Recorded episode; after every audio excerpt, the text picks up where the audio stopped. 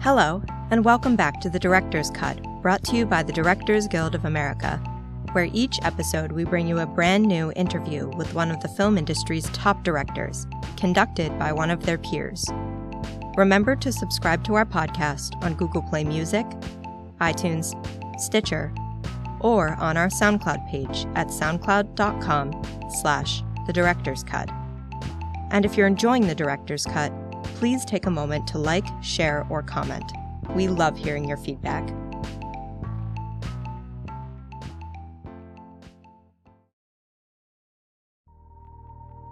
This episode takes us behind the scenes of director Werner Herzog's new thriller, Salt and Fire.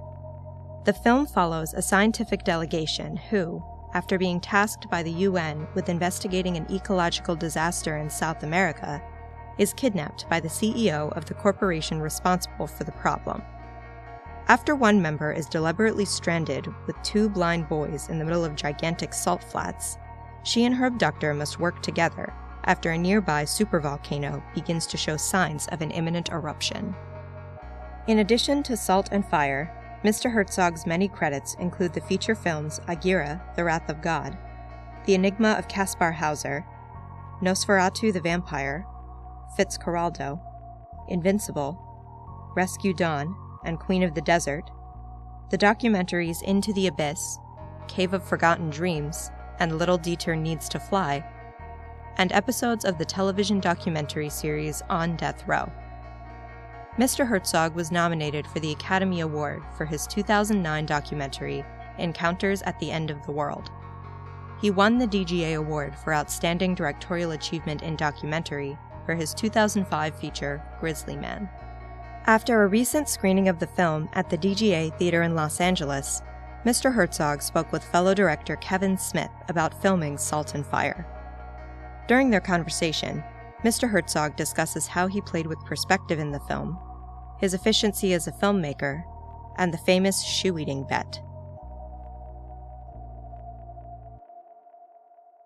So, when I fell in love with indie film, I started seeking it out, started like going up to New York City to see films and stuff like that.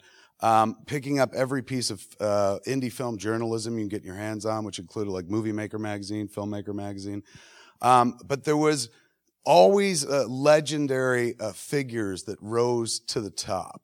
People that like you didn't even imagine yourself ever having a career in film. You just wanted to make a movie. And there were filmmakers that had gone before you that you looked at and said, my God, that's, that's who I would want to be. That's how I would want to do it. And I first uh, became exposed to the work of uh, tonight's genius by uh, virtue of, of course, uh, Fitzcarraldo, which when I fell into independent film was one of the first 10 movies I think I watched. A smart person said you should watch that. So knowing that filmmaker's name, because boy, it really pops and stuff, it stands out. Uh, I, I remember hearing about a short film that a friend of mine who was into film, a cineast, true cineast, was like, you have to track down this movie and see it. Again, we had no internet, so you couldn't just look it up. And he said, it's called, uh, Werner Herzog Eats His Shoe. And I was like, what? And they're like, yeah, man, he made a fucking bet with someone once and he lost it and he had to eat a shoe and they shot it. And I was like, that's insanely metal. And they're like, of course it's metal. This is the guy that made Aguirre, Wrath of God. That's the most metal film ever made. So I've searched it out and found it. And it wasn't until, and, and it's wonderful if you've never seen it. It's, it's, it's bizarre. And, and it's also like, you know, at, at its core, the story of a man who keeps his word. But the moving thing about it to me always was the reason he did it. If you don't know the story, uh, Errol Morris, the, the documentarian, uh, was always having great ideas and not really following through on, on them all the way. So, uh, Werner Herzog said, look, I will, I'll bet you that you're not going to finish this, the Pet Cemetery documentary you're working on. If you do, I'll eat my shoe. And it was done as a kind of motivational, like technique, a challenge, throw down the gauntlet, but also motivational. Like, you know, get off your finish something. And it helped. Errol Morris finished the documentary. I think it was 1978. They premiered it and then standing by his word, uh, our, our speaker tonight sat down, publicly ate his shoe, cooked it up, and they, and somebody shot it and whatnot. And he said before he ate it, I hope people going forward take from this, um, a, a, lesson, I'm paraphrasing, a lesson about, um, finishing something. If you have an idea, chase it through, follow through all the way. That meant the world to me as a kid who just wanted to make a movie. You needed people to look up to and somebody I absolutely looked up to and, and kind of based a career I didn't know I'd ever have on. As I sat there going like, one day I want to be like this guy. Uh, because this person is uncompromising filmmaker, does whatever the fuck he wants. The greatest filmmakers on the planet do the weirdest movies and just do whatever they want. And sometimes they're easy to follow and sometimes we can't follow them into the places they go. But those are the filmmakers that thrilled me and made me want to go toward that world. Nothing safe, nothing like guaranteed, always an expression of oneself, the true work of an artist. And we just saw a piece of that work, a guy who's still doing it decades into a career. Uh, ladies and gentlemen, help me welcome to the stage the genius Werner Herzog.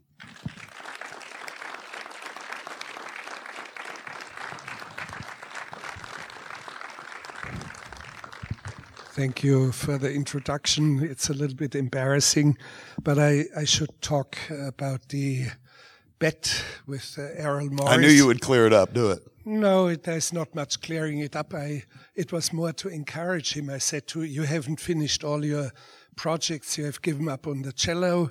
You have given up on your writing project on mass murderers. You have given up on your academic career. So uh, this is something you have to finish, and and I know you will finish it because I'm gonna eat my shoes that I'm wearing right now I remember it was Clarks desert boots that I wore. they were not very tasty, but you can cook them and eat them. It's okay. So you looked that up in advance before you made the bet. You were like, "This no, is an I, edible I knew, shoe." I knew you could eat leather. You can eat your belt. You can eat your briefcase. You can. I ate my belt shoes. a long time ago. Sure, uh, I assure you. Yeah. Um. Let's talk about real quick before we dive into the actual movie itself. There's a story that I always loved as well. Did you steal your first film camera? Is that true?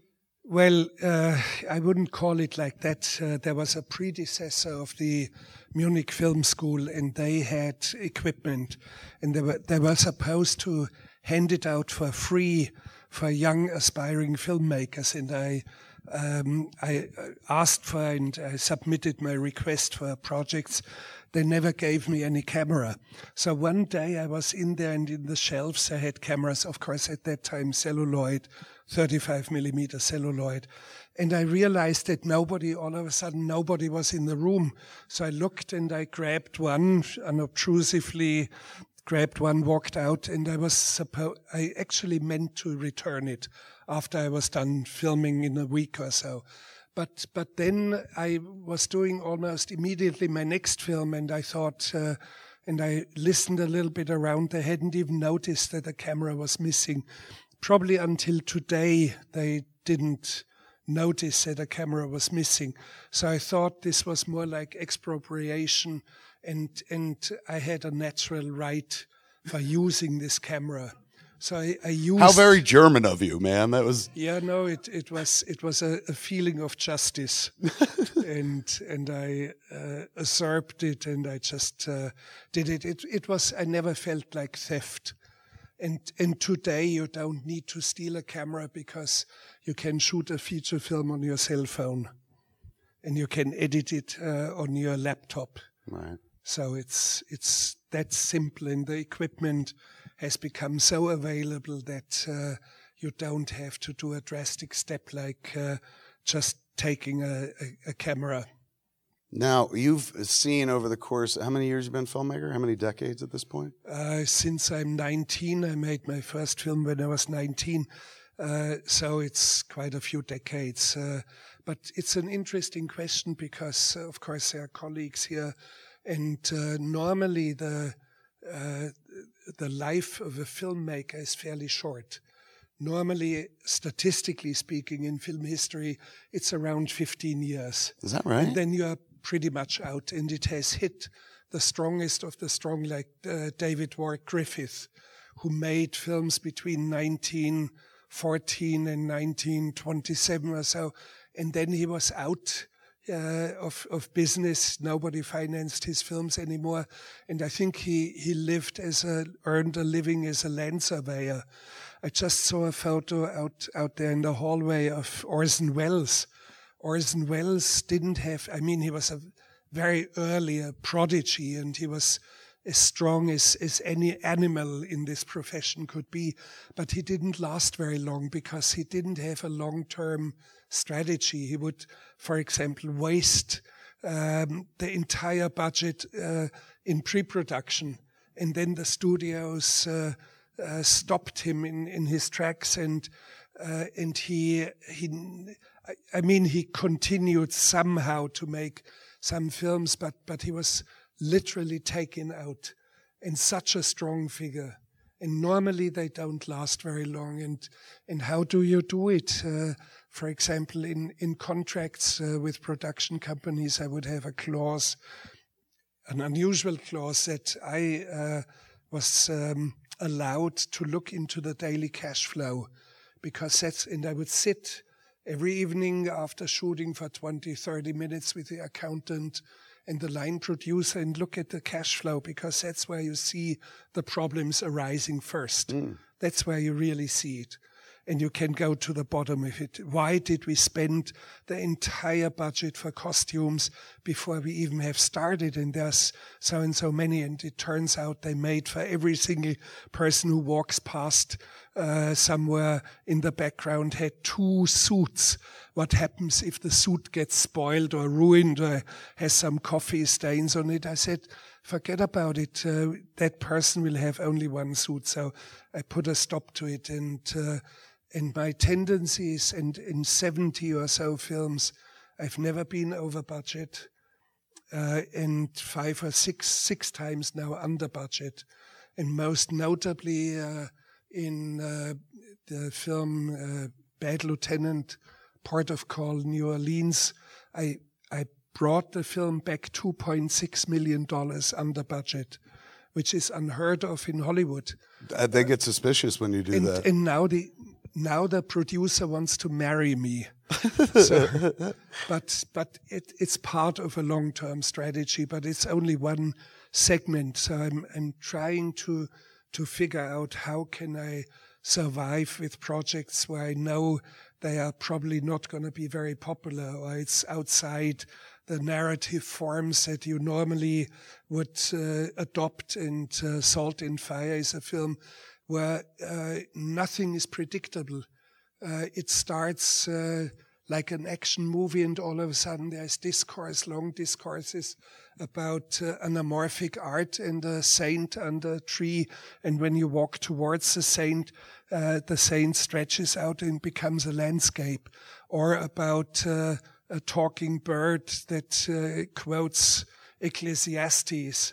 So nobody, nobody would expect that, and then nobody expects that the leading character, the the uh, woman, the scientist, all of a sudden is deliberately stranded in in a salt desert together with two blind boys.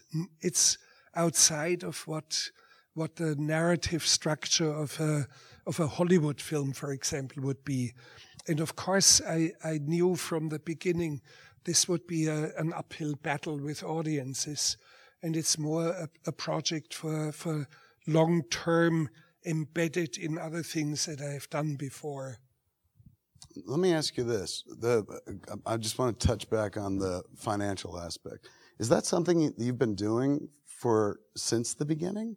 in terms of yes. looking at the budgets and, and thinking about that sure. type of career longevity yes. at that point? And I, I have no, I have learned it the hard way because uh, when I started out to submit projects to production companies or TV stations or whatever, I was always thrown out. Was, number one, I was too young and I, I wasn't even fully grown up yet. I was a school child. Mm. And I knew I would never produ- make a film un- unless I became my own producer meaning uh, how do you become a producer you have to have money how do you get money uh, by just working? And I, I was still in school in high school and I worked the night shift as a welder in a steel factory.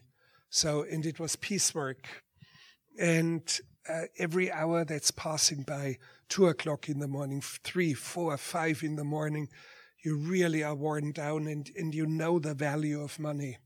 And, and now uh, I make a film, 35 millimeter celluloid, and you know, you know every second uh, the camera is rolling is something like $5, hmm. meaning to buy the raw stock, to have it developed, uh, to have a work print, to have, uh, and, and so on. It's about $5 per second.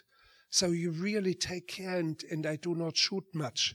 That's one of the strategies because if you don't shoot much, number one, your time of uh, shooting is very limited, and it's a major factor for uh, budget increase or decrease. And um, I, I do not shoot much coverage and it makes everybody nervous on on a set. You didn't shoot coverage. I said I covered everything I want to see on the screen.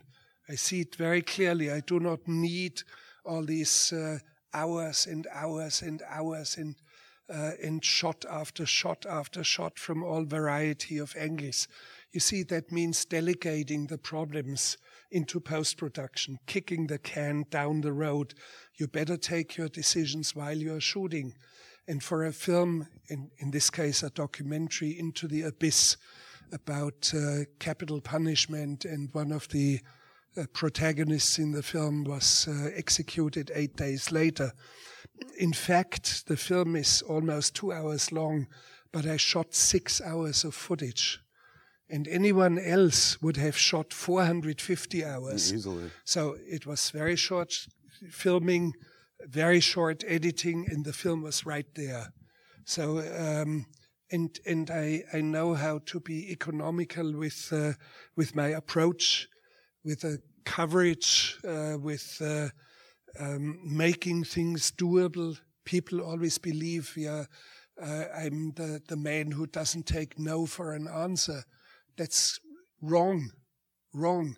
I do take no for an answer and and for example uh, in Grizzly Man uh, when I was uh, supposed to have a tape recording of the death of Timothy Treadwell, the bear advocate, and his girlfriend, uh, which was actually caught on tape, the moment where bear attacked them and killed them and ate them, and I didn't include it in the film. There was uh, there was a borderline, and it was clear I wouldn't I wouldn't include it in the film, and I, I otherwise uh, I, I do the doable.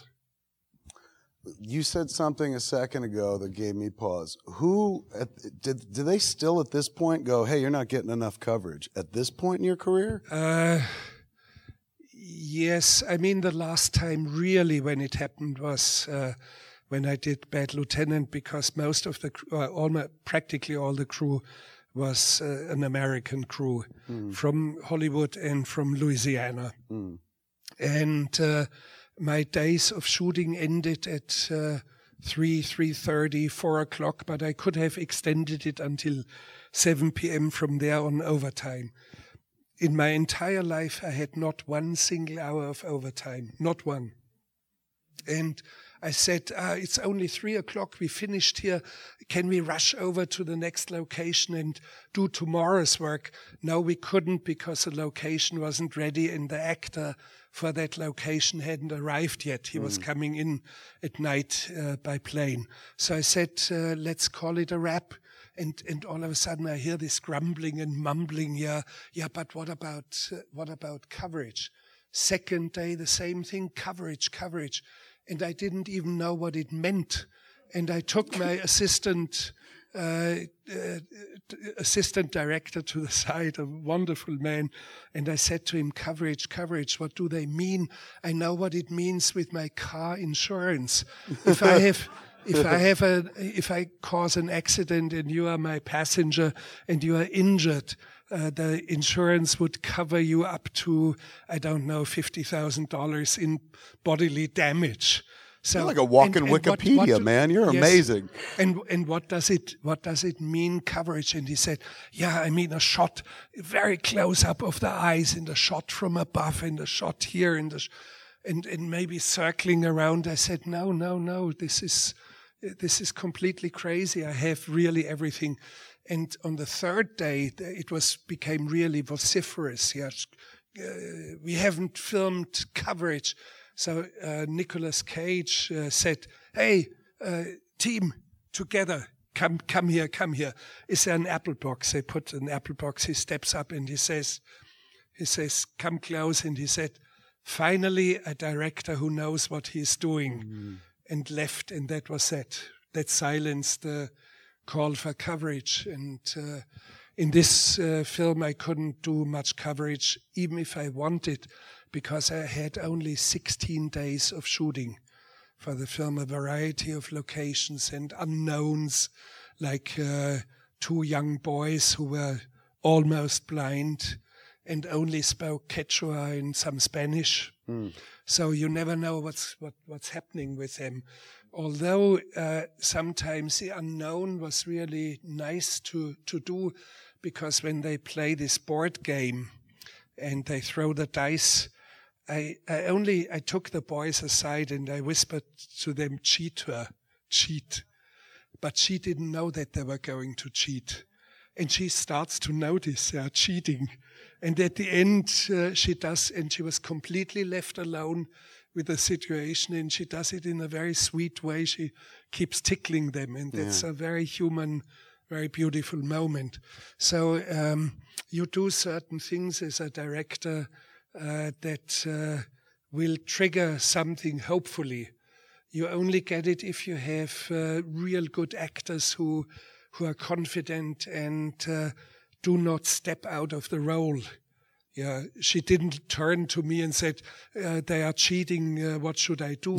No, she. she Which would have been awesome. Yeah. Cut. They're fucking yeah. cheating. Like. Yeah, sure, sure. You you you have to have you have to have actors who uh, who uh, know the very basics and uh, and I try to be hidden somewhere next or almost behind the camera. So sometimes uh, with the boys, I would line up the team pretty much behind the camera so that they couldn't listen and look around. Can anybody help us?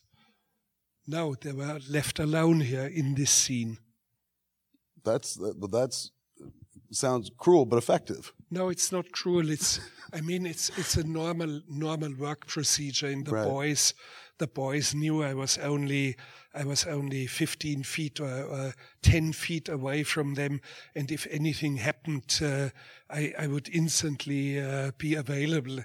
One of them desperately needed to pee, and I, I noticed and I stopped everything and I said, come on, uh, I know what's happening.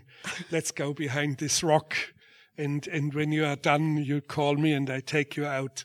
So uh, you were a full service director right there. Man. Mm, well, that's part, uh, lion taming is part of it. Part of the what job. What we are doing. What you're doing, sir. No, what, what directors are doing. Lion taming of the unexpected. Yeah.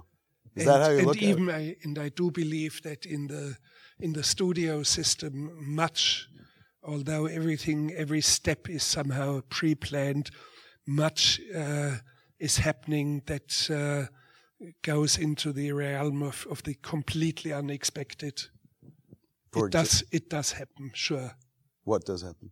The unexpected. On, on set. On on a set in inside of a studio.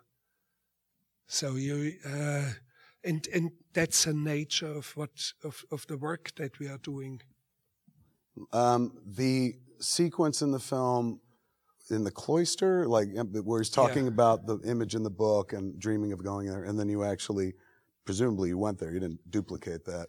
No, um, but it's one of the very rare moments where things were done digitally. That means a series of photographs connecting and then the a, a, virtual sort of space because I didn't know exactly how long what would be explained in the speed and the and that I didn't know until very late that the uh, traveling shot should uh, look at the uh, at the saint and come closer and move like 90 degrees a different angle mm. but uh, in the landscape that stretched out now, you see the Strait of Messina and the and not very large, the saint surfing on his on his coat across to Sicily. And and I wanted to have that included. And so I I created the movement in a way that it coincides with the explanation of the dialogue and ends up with the saint surfing to Sicily. That because the story is just too so good. yeah. amazing. Did- is that something you picked up? I've read once that you were Catholic for a minute. Did you pick that up during that period? No, uh, not not during my brief career as a Catholic, but uh, of course I've always been uh, fascinated by stories of saints, and I've been fascinated by uh, what's going on in the Vatican. For example, it's it's a it's a beautiful sort of uh, of area where where it's very fascinating and and rewarding to take a good look at it.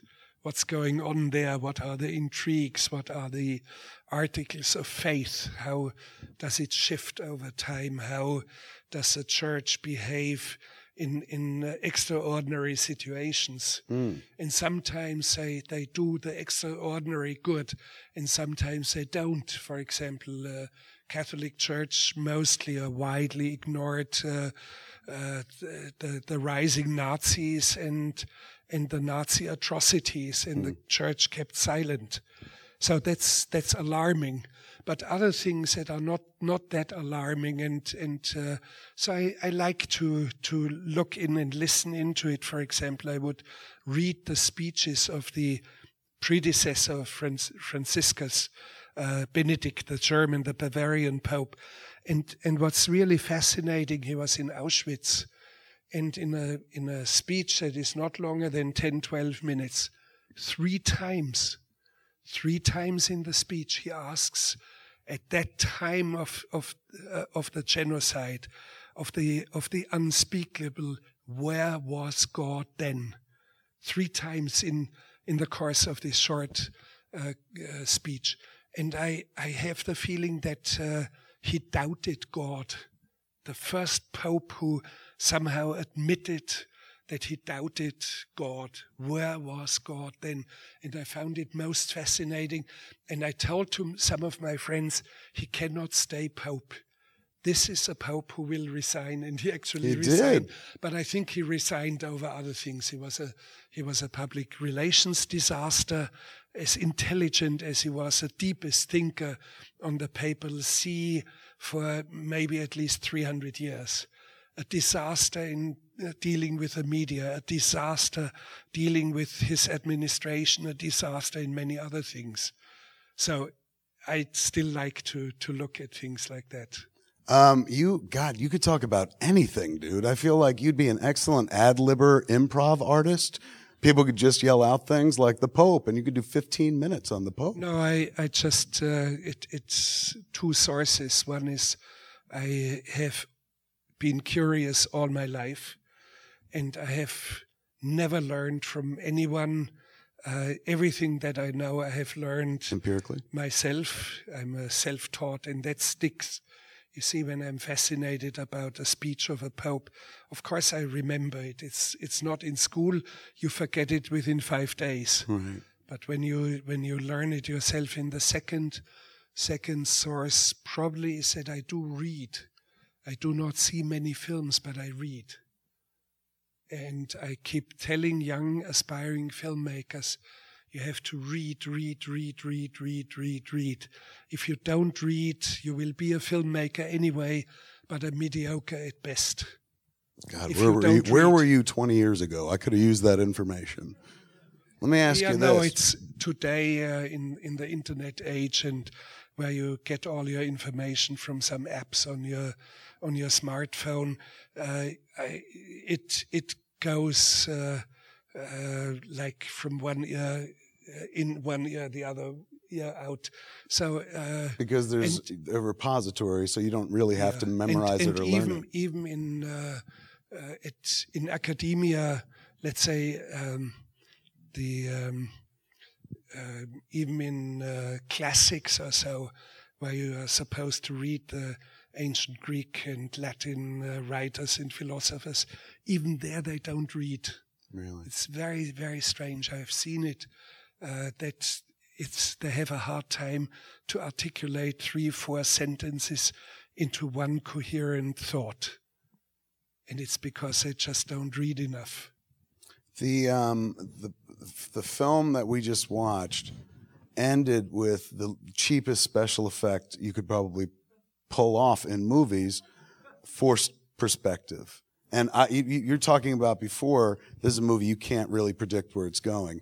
I never would have predicted the last two minutes of that movie were going to be as charming as they were as Michael Shannon was eating people off a spoon and stuff like that.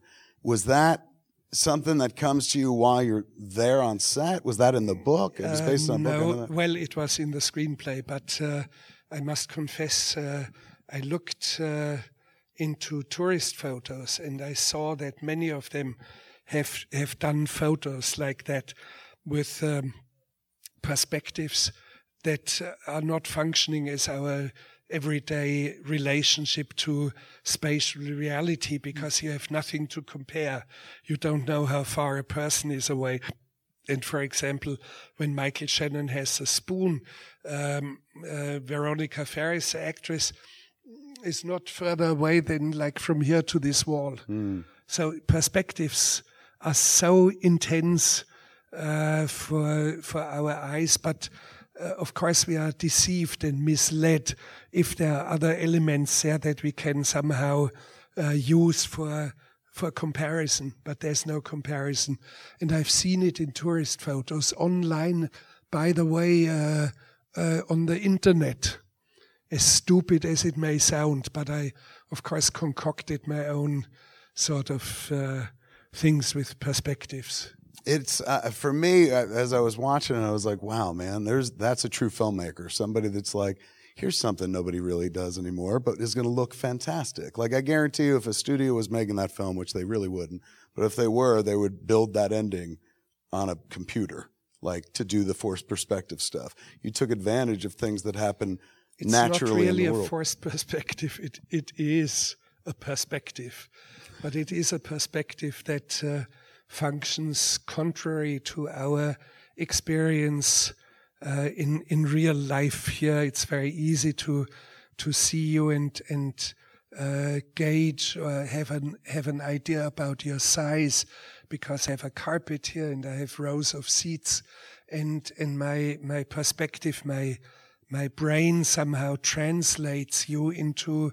regular sized people and not tiny as this. And it, it functions like this when you have a chimney sweep.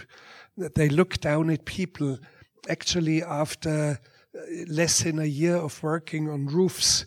They see person not like seeing them like a dot and hardly anything of the body because they see, they see them they, the, their brain somehow translates them. They see them almost like I see you. Mm. Or, for example, we know that our eyes in our retina, uh, an image that's coming in here is is inverted. So in fact, what my retina receives here is this uh, theater, but inverted. But my mind somehow corrects it, and you are up upside, you are upright. Mm.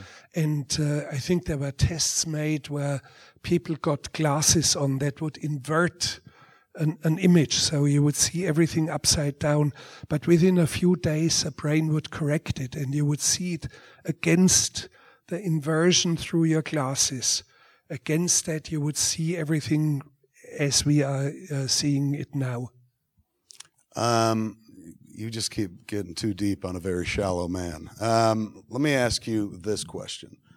Uh, a career like yours, which is I, I never had a career. Okay, uh, a life Meaning, like yours, yeah, full of art like yours. Career means planning and uh, and and uh, planning the next step, and what could be successful, and should I acquire the rights of a of a novel which is. Uh, uh, 40 weeks on the New York bestseller list or so. Now it has never happened like this. Projects have always come with uh, great vehemence, and I'm just dealing with the one that's coming at me with the most vehemence, and I try to uh, to deal with it.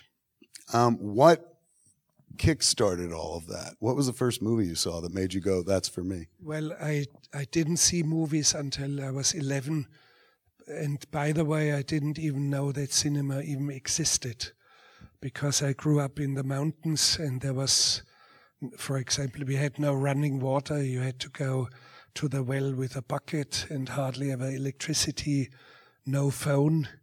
I made my first phone call with at age 17 which is inconceivable today for young people. And uh, by coincidence, a traveling projectionist came to this one classroom school. And in this class, there were four grades first, second, third, fourth grades, all in one room. We were something like 26 or 28 kids and one teacher. And a projectionist showed uh, two films, and I found them lousy and didn't impress me at all. and and that was that. And only later, when uh, at age 11 or 12, when I moved back to Munich, uh, I saw films, but all the sort of B pictures, Dr. Fu Manchu, Tarzan, Zorro, and uh, that was basically that. And I always had the feeling that I had to invent cinema. This was not really what should be done and I, I had the feeling I was the inventor of cinema. Until today, by the way, it's very strange, yeah. Really? Because uh, on on this film, I remember the cinematographer at one point said to me, "But uh, Werner, nobody does it like that." Uh, and I said, "Yes, but here it's a logical moment in the story. Uh, doesn't matter if nothing does it like that. We are here to invent cinema." So let's do it. And, and he understood, and we do it. We did it. Um, my lord, what a pioneer you are! Uh, no, just, not pioneer. Oh, I'm good just, God, uh, I can't compliment you. You won't take a compliment. Just, no, no, I'm, I'm just uh, trying to be a good soldier. Um, is it? Does it get hard over decades of a career having to bring people to a specific vision? um, to convince people like I know what I'm doing and I know what I want and I don't need to do a bunch of coverage and I don't need to make a movie like that. These are the films that I want to make. Does it get harder or easier over the course of a lifetime? No, I think it's always always about the same, and you have to uh, to be very clear, and it's uh, comes fairly easily to me because I see an entire film as if you saw it here on the screen. And I can explain it and I can describe it very easily. For example, uh, the opening shot in Queen of the Desert, uh, you see her, or the first shot of uh, uh, of the protagonist, you see Nicole Kidman only from behind for more than a minute or so. Mm. And everybody said to me, Yeah, but you should move around and watch her face. No, no, no. I only allow a shot from behind it. At the end, she picks up a mirror and she looks at herself, and only then, for the first time, we see her face. So, uh, and and it was so uh, overwhelmingly clear for me that you build up some sort of a curiosity. Who is this woman? Who is she? And being harassed by her parents, and and who is she? And all of a sudden, you see the mirror image uh, and and then she's a protagonist. So um, it was clear I'm not going to allow any shot uh, uh, into her face, mm. not in this opening sequence, and you have to make it clear, and it's it comes easily to me to to explain a, a clear vision. You have to know what you are doing. And then the second thing is uh, from day one, you have to create a climate on the set that is very, very exciting and creative. And everybody notices from day one on, oh, this is going to be big. This was a fantastic day. The situation was lousy in, in Bolivia. We were at, at 12, 13,000 feet altitude. It was cold. Uh, it was salt, uh, and we slept in a hotel that was built of salt slabs and first night or so and morning no running water so you come at, in the morning nobody could even brush their teeth mm. And so, uh, how do you cope with that? And and somehow, th- but there was a climate. Let's go out there because this is going to be beautiful.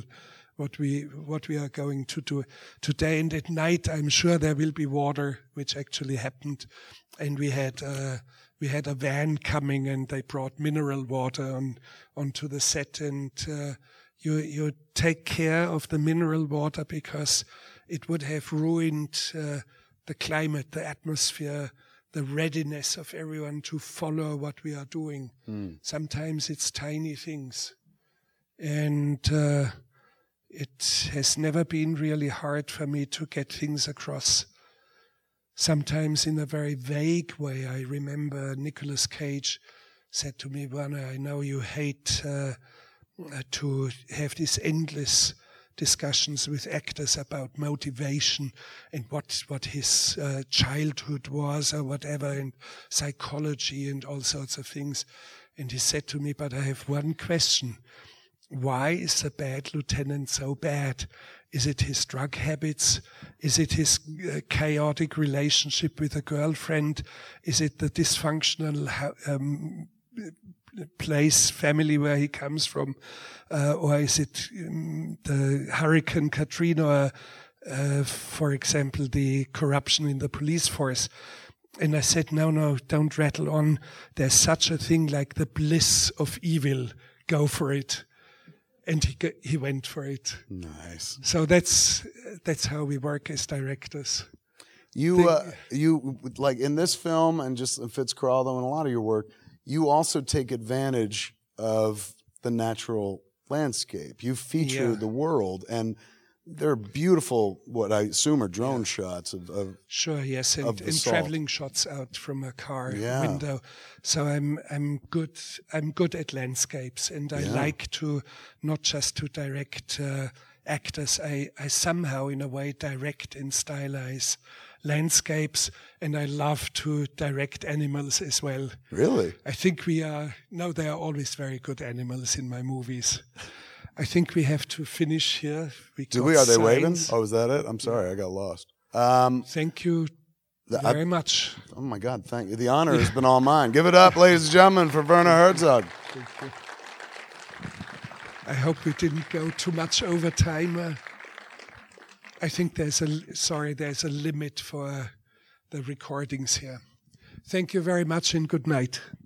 Give it up for Werner, man. Thanks for coming out, folks. Go make a movie this year. Thank you. Thanks for listening to another DGA Q&A. You can check out past episodes of The Director's Cut wherever you listen to podcasts or on our website at dga.org slash podcast. If you haven't already, be sure to subscribe so you won't miss an episode. If you're enjoying the podcast, please like, share, and leave us a review. We'd love to hear your feedback. Thanks again for listening, and have a great week. This podcast is produced by the Directors Guild of America. Music is by Dan Wally.